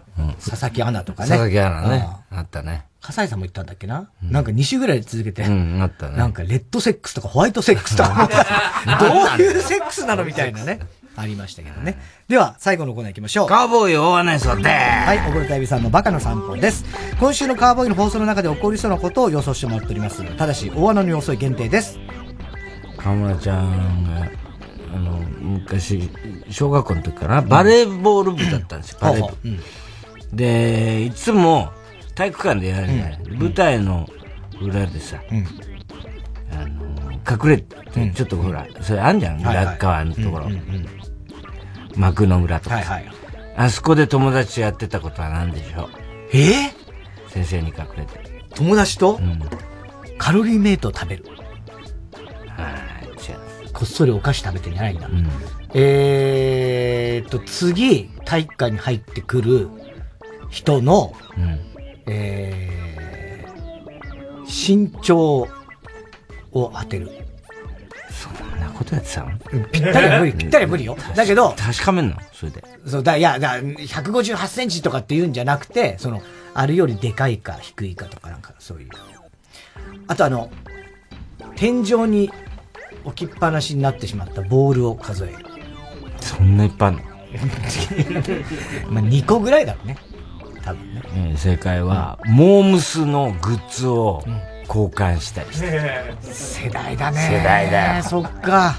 モームスのグッズを交換してる。河村ちゃんはごまきがごまきが好きだったんだ。うん。そしたら、あの、横山が、俺ナッチっつって。一緒じゃん。横山と俺は、あくまで一緒。ね。あと、中根ちゃんびっくりしたんだけど、将来の夢があるんだって。将来の夢があるんだって。うん風船おばさんになりたい。ね、気をつけてくださいよ。ラジオネーム、寂しさが生きる原動力。うーちゃかが最初から笑いが止まらなくなって、あらかじめ録音していた、なんでだよ包茎じゃねえよの二つだけで乗り切る。どういうことなんだよ AKB48 大谷静香さん激推しネーム立玉木、来日後失踪騒動を起こしている東京オリンピックウガンダの選手らしき男性がブースのの外で見学して いや見つかったんだよな。見つかったってニュースありました、直前に。あ、だからまあ、夕カレー屋にいた方ね。ぐらいね。そうカレーは飲み物です。ええ言ってねえよ、それ。そのウガンダじゃねえだろ。えーラジオネーム、笑福亭グルーチョ。今日の、今日作家の高橋さんは不在で、田中さんの隣には、高橋さんの顔面にそっくりなバルーンが浮いている。あの人間の顔の。バルーンね。あれ、気持ち悪いな。すごいね、あれね。怖いな。怖かった。なんだねえ。うんえー、ということでね。まあ、今日はちょっといろいろまた深刻な話になっちゃったけどね。はい。まあ、本当にまあ、要素は、まあ、とにかく、なんていうのかな。まあね。結構だから、サンジャポとかああいうところでね。あやふやな情報をね、短い時間で言うとやっぱりいろいまあ、ろとね。俺にとってはあやふやに見えるのね、うんあれは、あれを決めつける、本当だと決めつけるのは、ちょっとまだ早計かなと思ってて、それじゃなくても、あたとえ、小山田が極悪人だとしても、今、こういう時代だから、怒りもいっぱいあると思うけど、それを人が糾弾して追い詰めていく。で、俺は、擁護すら許さないっていう社会は、それはやっぱり、うんいじめっ子が、あの、いじめられっ子に変わるっていうことの、が繰り返されるあるじゃんよくありますよね。俺は、あいつはそういう叩いていいやつなんだっていうのは、やっぱり俺は冷たいかもしれないけど、やっぱりどんだけ極悪に見えたとしても、俺も絶対にあの、すまきにしてね、ああいうやったことなんて、本当に俺は本当にあれを肯定しないよ。そんな人はまずいないそんな俺はあそこ、その場にいたら、おいよ、やだって俺って結構、集団でやったりするの嫌いな方だから。だから、まあ、そんなことじゃないんだけど、っていうことだよね。まあね。うん。まあまあまあまあ、まあまあまあ、まあまあ、まあまあまあ、俺も何もね、そんなね。また、た、青臭いよ、本当にな。まあでも、本当ね。ね。あーどうなっちゃうんだろうね、オリンピックね。まあ我々は、ね。オリンピックは、だから、爆笑オリンピックだってことで、ね我は々、いスポーツ日本スポニチはやってますよ。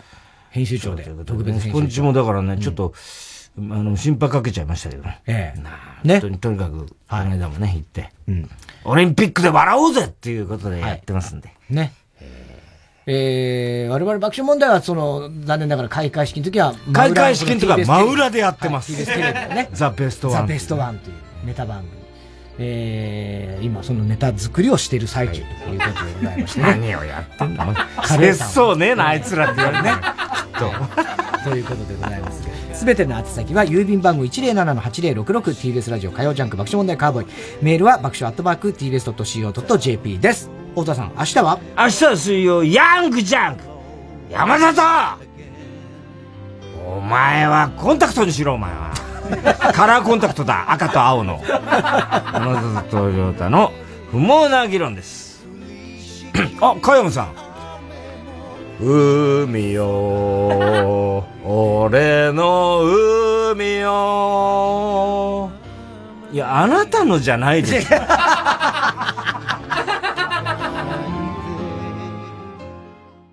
どうもエレコミックやついです。エレコミック今立ちです。片桐仁です。この3人でエレカタの決日という番組をやってまして、エレカタというのはエレキコミックのエレと片桐仁の片。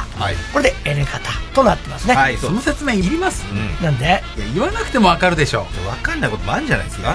これでもエレクトーン片桐だと思ってる人もいるかもしれない。関係ない。エレキコミックのエレでしょ。いやいやいや、だからエレファント片桐仁だと思ってエレファント片桐仁ってエレファントカシマシみたいだからエレベーター片桐仁と思ってるエレキコミックだよ。エレキコミックのやつです、今立ですって言ってんだから。決日の説明してどっちかといえばね。それはわかるでしょ。わかるよ。決日こそわかんない。誰ですか？片桐仁です。エレカタの決日は毎週土曜深夜1時から。90.5MHz TBS ラジオ。